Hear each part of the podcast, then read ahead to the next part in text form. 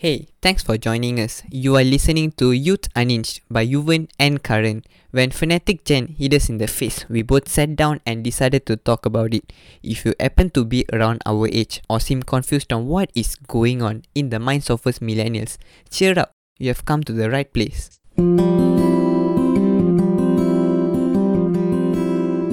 Hi, Guan Xi. We've got Mr. Lew Guan Xi on the show. Welcome, Mr. Lew Guan Xi. How are you? Yeah, I'm fine, doing good. Still alive. All right. very good, very good. It's been a long time since I last saw you. So, uh, for, for those of you who uh, who are tuning in today, Lew Guan Xi and I have been classmates for for three years. Uh, well, in the same school for three years, classmates for one year.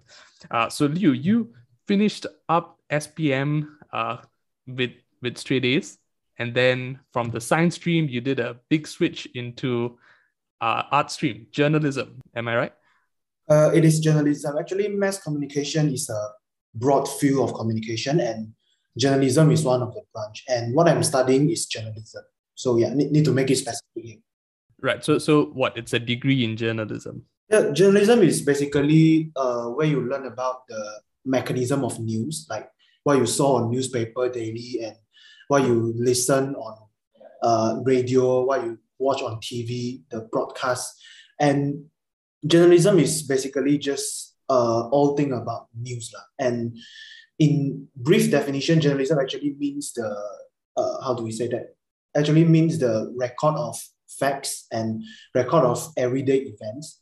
So it can be in a lot of forms, like it can be radio broadcast, TV broadcast, online journalism where you saw the news websites, blogs, uh, and even like right now podcasts you can do like uh, news analysis, those kind of things. Those are all journalism. I like that. Very straight to the point. Yeah, then actually I want to ask what exactly made you to choose this field? Like what was the main reason for it? Actually, there's no like really specific reason for me to choose journalism. Is because first uh when I Mm-hmm. when I was in my form five before I take XPM, before I take S- SPM, I actually found that I love writing things, like basically just express myself through words and text. So after SPM, I was thinking like, oh, uh, how could I make a career or how could I, how to say, take care of my own life by writing skills? And then first I thought like maybe I could write like stories or novels or those kind of thing. But after some thinking, I think like because those things is like you need to get popular in order to be able to earn enough money for for your life. So I was thinking like, oh, why don't I go ahead to like do some writings that could give me a stable job and also a stable income. And I thought of like become becoming a reporter because they write news and they are working for a media organization, so they get paid like monthly. So that, that is where I think that oh journalism is my thing. And when I dive into the field and uh, move on in the semester, and I was like, oh, this, this is actually what I like, what I really like. So I just carry on till now. Glad that you find a correct occupation for you. We both are still wondering what are we doing in our lives. You, you will find it someday. lah. Don't, don't worry. yeah, yeah, I hope so too. Okay. Do, do, do you see any uh any realistic prospect of you, you know, finishing your degree completely online? yeah, because uh, based on Xiamen University, how they manage the pandemic and also like their policy against uh, MCO and online class, uh, because they, they follow the China style, because all of us know that China, they their policy on pandemic management is they want to make the case zero. And that is practically what Xiamen University Malaysia has been doing for the past two years, where like even I suppose like even like last year before the peak, there was a slight drop of the case, but uh, Xiamen still doesn't allow us to go back. So that is that is how Xiamen is actually managing it. But earlier this year, just yeah, earlier this month, January, and they actually released a note that call all of us to go back to campus starting from the 28th of March. Uh, I assume that that is because of like the high vaccination rate and uh, also at that time the case was dropping. And but right now you see these few days it's like yesterday is the third consecutive day for us to hit 5,000 again. And with the new wave of Omicron, all those things. So it is still very uncertain. So if you're asking me about like realistic prospect to like finish the whole degree at home, I would say it is possible.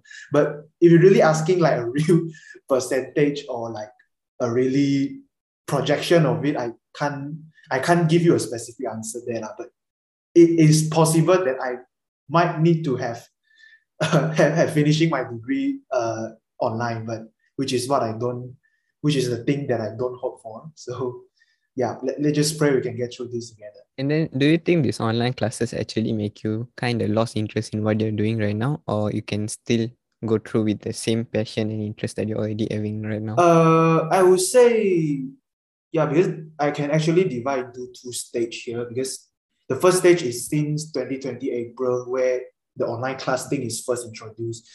And at that time, I was telling myself that, oh, we, we need to adapt to the change because like right now outside there is the deadly virus and pandemic, all those things. So it's like there's nothing I can do. But uh, after like one year, but since October last year, I was actually like uh facing a huge burnout. It's like because you need to sit in front of the how to say in front of the laptop for a whole day Screen. and then listening to lectures and some lecturers they don't even conduct live classes. They just uh, record them record them speaking in front of the camera and just upload on the academic platform that we are using. So you just watch videos. Uh not to say like just this previous semester i faced a huge free rider in my team in- one of the assignments. Not one two of the assignments. He's a huge free rider which makes me more frustrated. And sometimes i just want to like uh, drop everything and just do absolutely nothing. And that that's thing that emotion actually continues till, till now. Like right now, I want to like because uh my new semester start in one week, which is after Chinese New Year. After next week, next week Chinese New Year, and after Chinese New Year, my new semester starts. Like right now, I want to get some light things done, and it I still didn't have the motivation due to this thing. So yeah, hopefully, uh, I, I was hoping that when new semester start, this all this can end lah, and I could have the passion back. It's interesting that you pointed that out because uh, I, like me personally also, I've noticed a lot of people just facing burnouts because because everyone, literally everyone, is doing this, right? Studying online, looking looking in front of a laptop. So, uh, first of all, you're probably not alone, and then secondly, uh, the thing that has to be noted with uh, lockdowns and restrictions like this is is the is the fact that mental health is actually a real thing, and then a lot of people are being, uh, you know, impacted a lot by by not being able to go out and, and not having face-to-face classes uh, number of ways right? You you're not focusing enough. You're in your basically you're in your night dress perhaps uh, not not brushing your teeth not having your butt just sitting in front of the laptop just because just because you can. Uh, and and so it's it's yeah. very yeah, you're being the worst version of yeah, yourself. it's very demotivating. And so uh what what is do you, do you think do you think that uh your university stance is is what what do you think of it Uh, actually, th- this is just not me saying, and uh, like based on my qualification, I'm not qualified to comment on this, but all of the evidence, all of the scientific report, scientific investigation, and also research has already shown that uh, it is impossible to uh, make it zero. Like even though today you can you can uh you can copy the China style of managing the pandemic, you like even have even if one case they lock down the whole city, like today you can make it zero, but tomorrow it will definitely comes back again the case. So all of the evidence, data, statistics, research has already shown that uh, we we cannot make the virus zero. We cannot we cannot achieve zero case. It is it, it is impossible. So it's like the better way is to actually live with live together with the virus, and especially we have vaccines right now. Even though like vaccines cannot protect you 100%, but it can, uh, how to say, it can give you certain level of immunity, which uh, can prevent you from dying, dying from the virus and prevent you from suffering from severe, severe illness.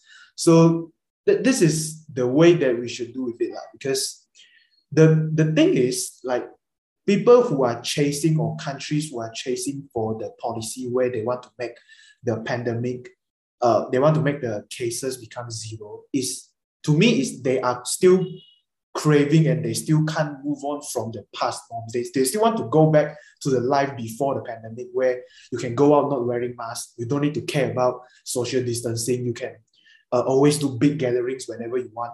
Uh, so that, that is before the pandemic. But I would say, I would say even though like right now, even though you could really make the case zero, we can't really go back uh, to life before 2020. Or, Ah, so, so you're saying that's the point of having, you know, a zero Yeah. case situation uh, because you want to make it as, as things were, uh, and you're saying that's not possible. Oh, interesting way to look at it.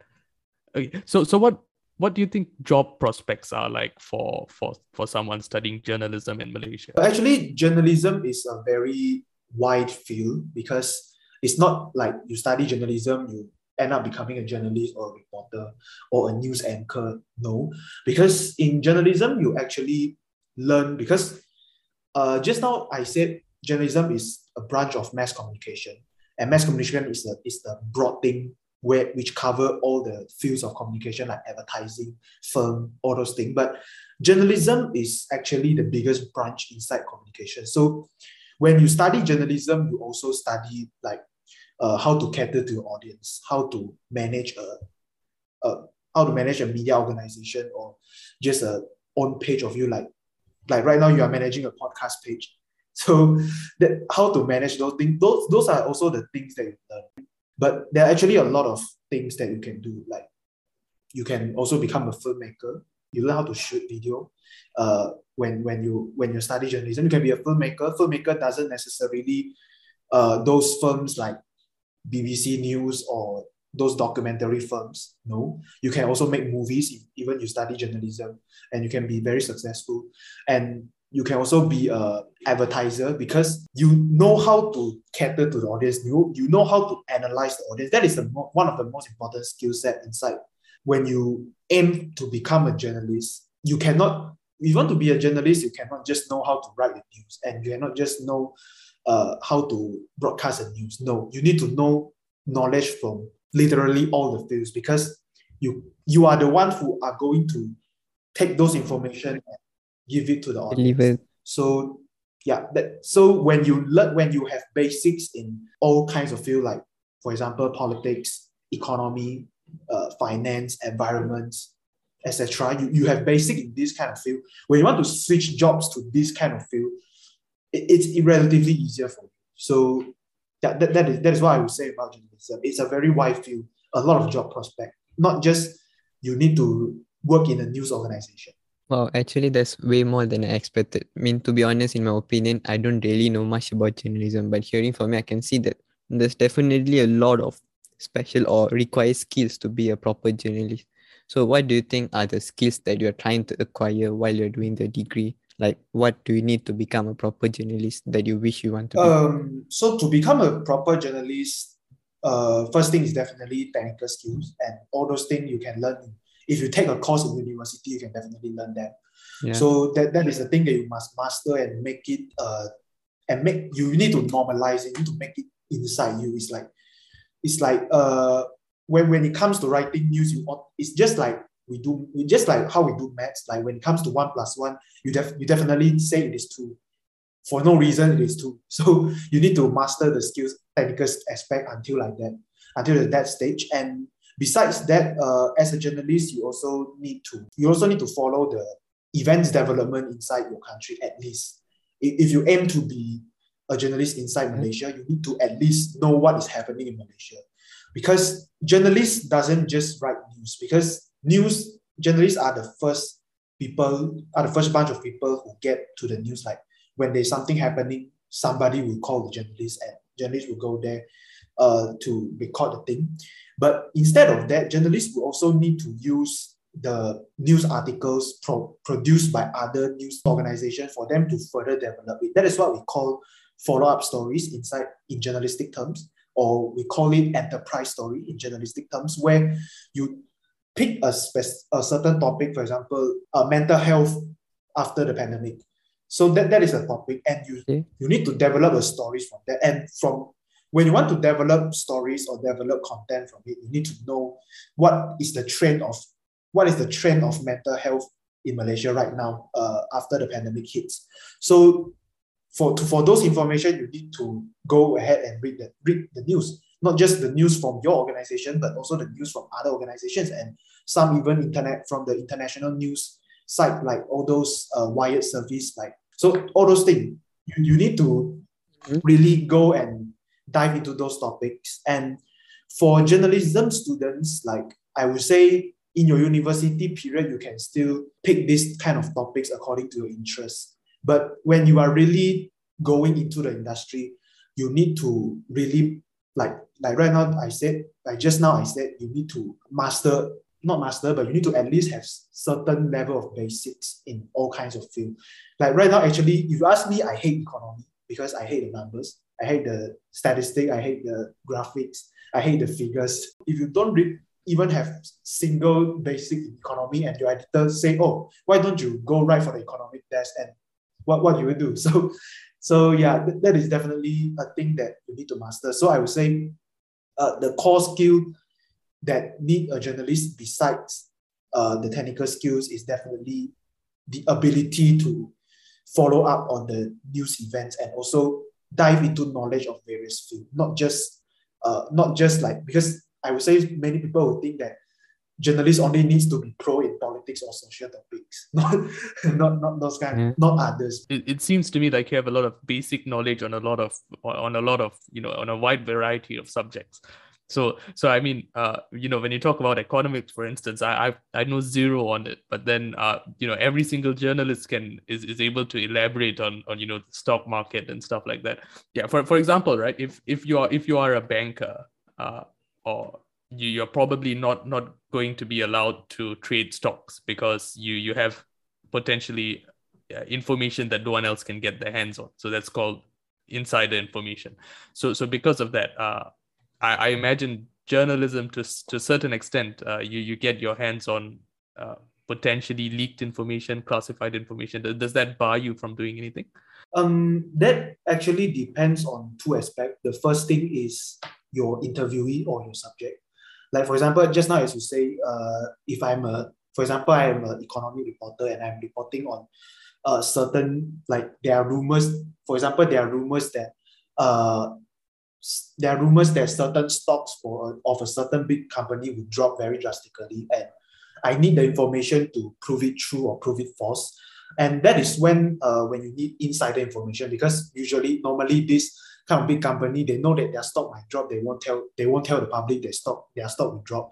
So that's where you need insider information and that is where uh, it depends on the subject because you really need to go approach them and try to dig information from them. But if their decision is uh, they don't want to disclose to you any information and there's nothing you can do it's like unless uh, this is this is a very controversial method of getting information where we call the undercover technique or you use the deception technique it's actually outlined inside the code of ethics in journal of journalists where these methods are allowed when you have used all possible uh, all possible ethical and legal not legal uh, but all possible ethical and normal ways to uh, gain information, but they still don't. This is getting and you can juicy. Go, yeah, you, you you can go and you can actually go and you disguise as someone, or you just go undercover, or you just lure somebody to give you information. But that that is very controversial. So yeah, so it, the first thing is depend on the subject, and the second thing it actually depends on the law inside the country that you are working. For example, in Malaysia, uh, just now you said about the insider information and, or information leakage. In Malaysia, we have this law called the Official Secrets Act. And that is where the government has absolute rights to declare any documents that they think can be official secrets, then they can declare it as official secrets. They don't need to tell you the reason. They just following their own judgment. They think that that should be secret, then that is secret. So those uh, those documents, those classified documents, if you if journalists disclose it, they will face legal troubles. lah. That and the government will find the government may sue them and they, they, their organization will also face trouble. But that's also that's also not an absolute thing that classified documents are forever cannot be They're not immune. disclosed because yeah because like last year uh, the very famous pandora papers i that i believe for 100% that those journalists who work for the pandora papers they definitely have access to a lot of classified documents they actually dig out all those classified documents and put it inside the pandora papers and uh, I don't hear any troubles on them. So that's not fully immune. But well, that's because maybe a lot of they, not, they don't disclose where they got where where they get their their access from, right? Uh, which leads me to another question. Uh, you know, uh, a lot of journalists cite anonymous sources. Uh, so then, what what makes you decide whether an anonymous source is credible or not credible? Okay, so the first thing is inside the industry, we as journalists, we will definitely uh, try our best to like, even though that subject say, oh, I want my name anonymous, I don't want my name inside the article, uh, we will try our best to convince them to actually disclose their name inside the uh, inside the article because as you said for the credi- credibility concern and also we, we will try to tell them like if because especially when they give a very powerful quote or very impactful quotes or sometimes even controversial quotes we will just tell them that if you give this quote anonymous uh, that will put bad image on you also because it's like people will doubt who's who, who the hell said this and what, what is the credibility of them. We will try to convince them to give us. But isn't that to- to responsibility their on name. on you, the public, the, the person who's putting out the news, though?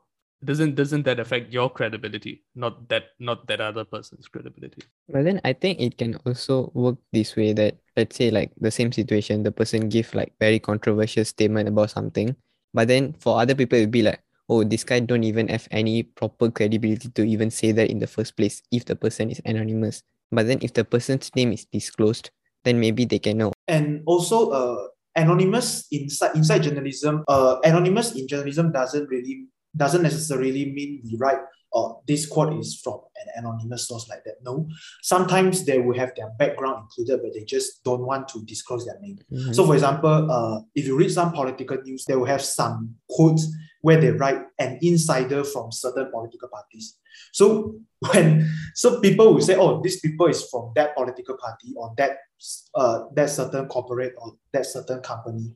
So they, they would doubt that why this company cannot disclose these people name. What what are they hiding? So we try to tell them this things, this kind of thing. Like it's like it will also it will also put a like it will also put dispute on your image if you just uh, having your background disclosed but not your name.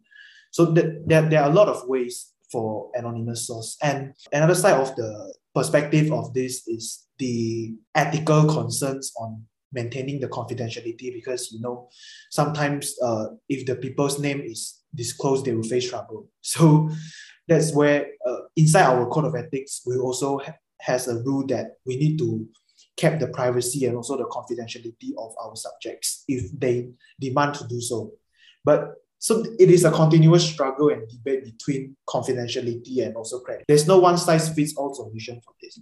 You, you need to always evaluate the situation and just pick the best decision that the most rational reason I would say like the one that gives the less damage as much as possible and then when you're talking about bad image I think the press nowadays mainly have this stereotype that going on saying that um fake news is a big branding for press nowadays what do you think about it A perception, a public perception nowadays that that media on Yeah. on purpose, you know, tend to report things that aren't true, in, in order to benefit certain people. Well, that, that is a great question, actually. I would say because the word media is actually a very broad term. It, it doesn't just include the news organization. It also include advertising. They also it also include firms. They also include like blogs. Sure, but but then when you say fake news, it's it's quite specific to news reporting media, and and therefore you know people relevant to what you're studying. real meaning of fake news is yes, as you said just now, is referring to the news reported by news media which are not true.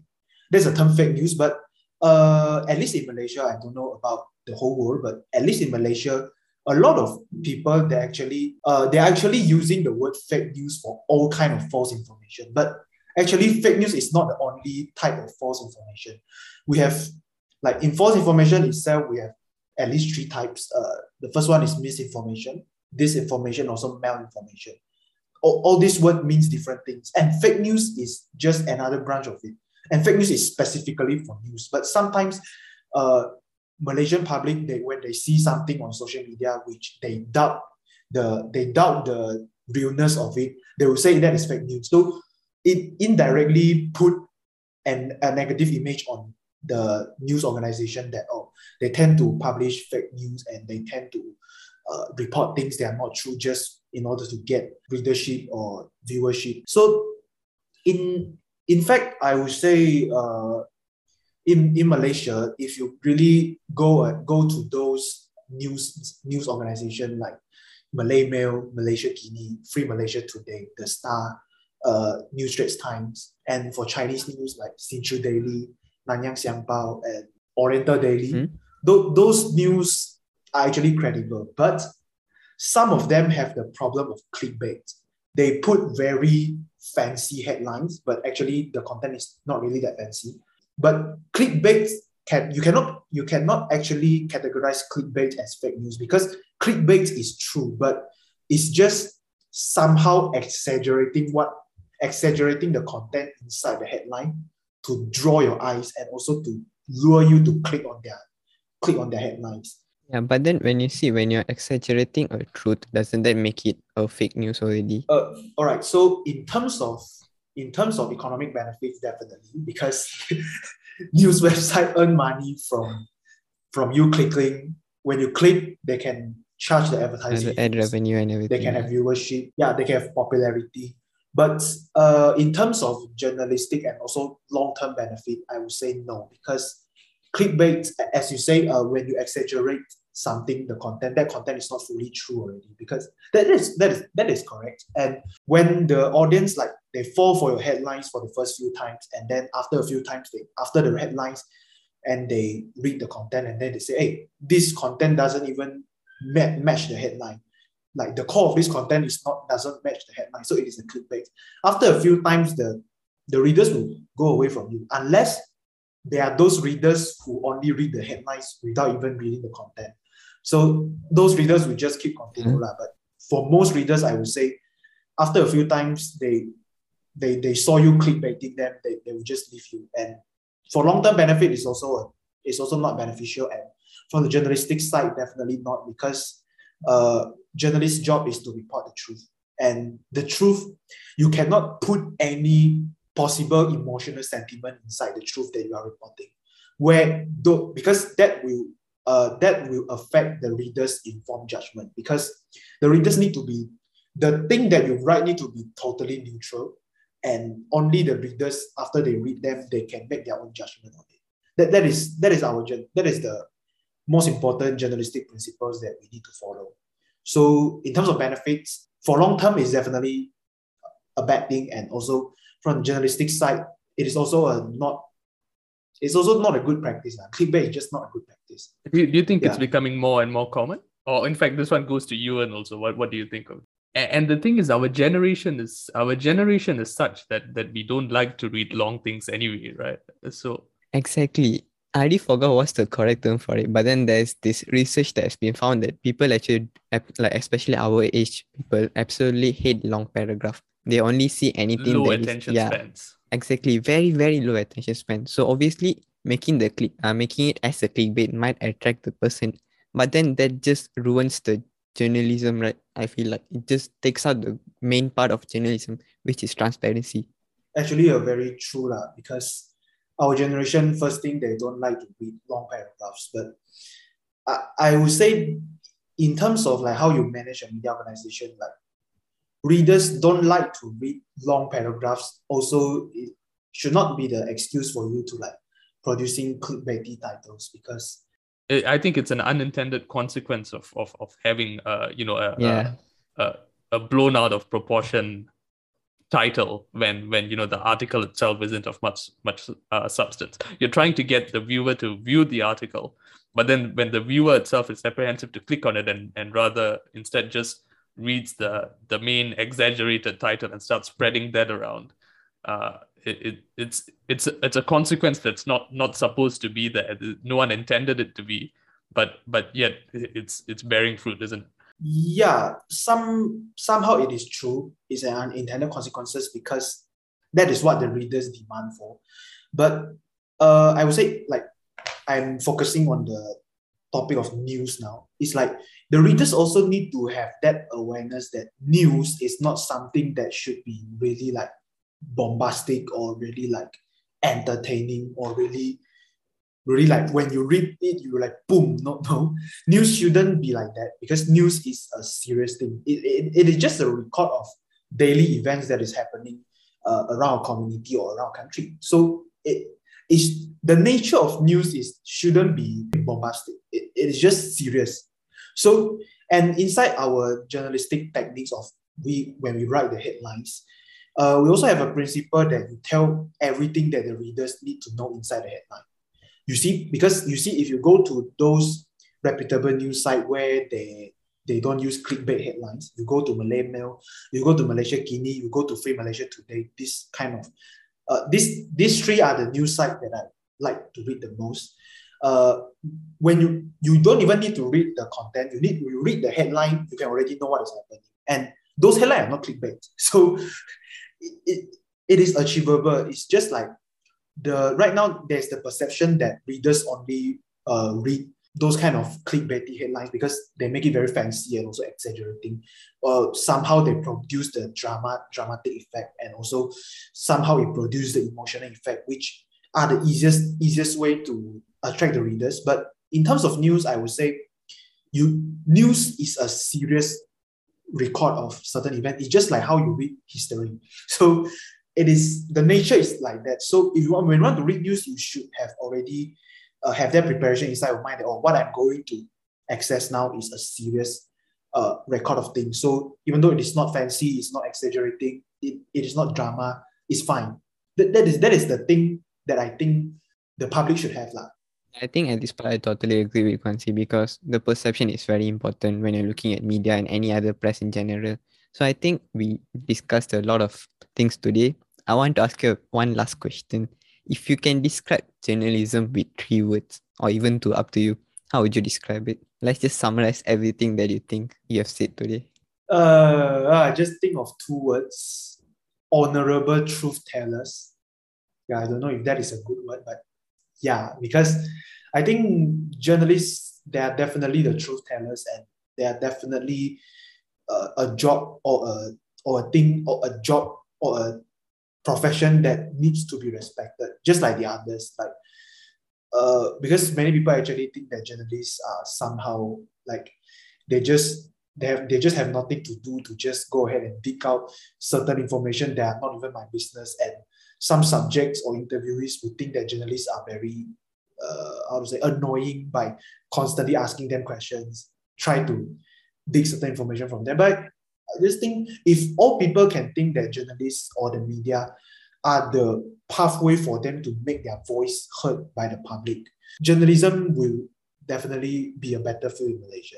Definitely will be better now. That's a great way to summarize things. Uh, thank you, Lew Guan Xi, for joining us. You've been listening to Youth Unhinged with Yuvaan and me, Karan Georgiman, uh, and today we've had Mr. Lew Guan Xi to share some of his thoughts on journalism. On this, uh, I think we've had a great time. So thanks so much for joining us. We'll catch you in the next episode. Bye.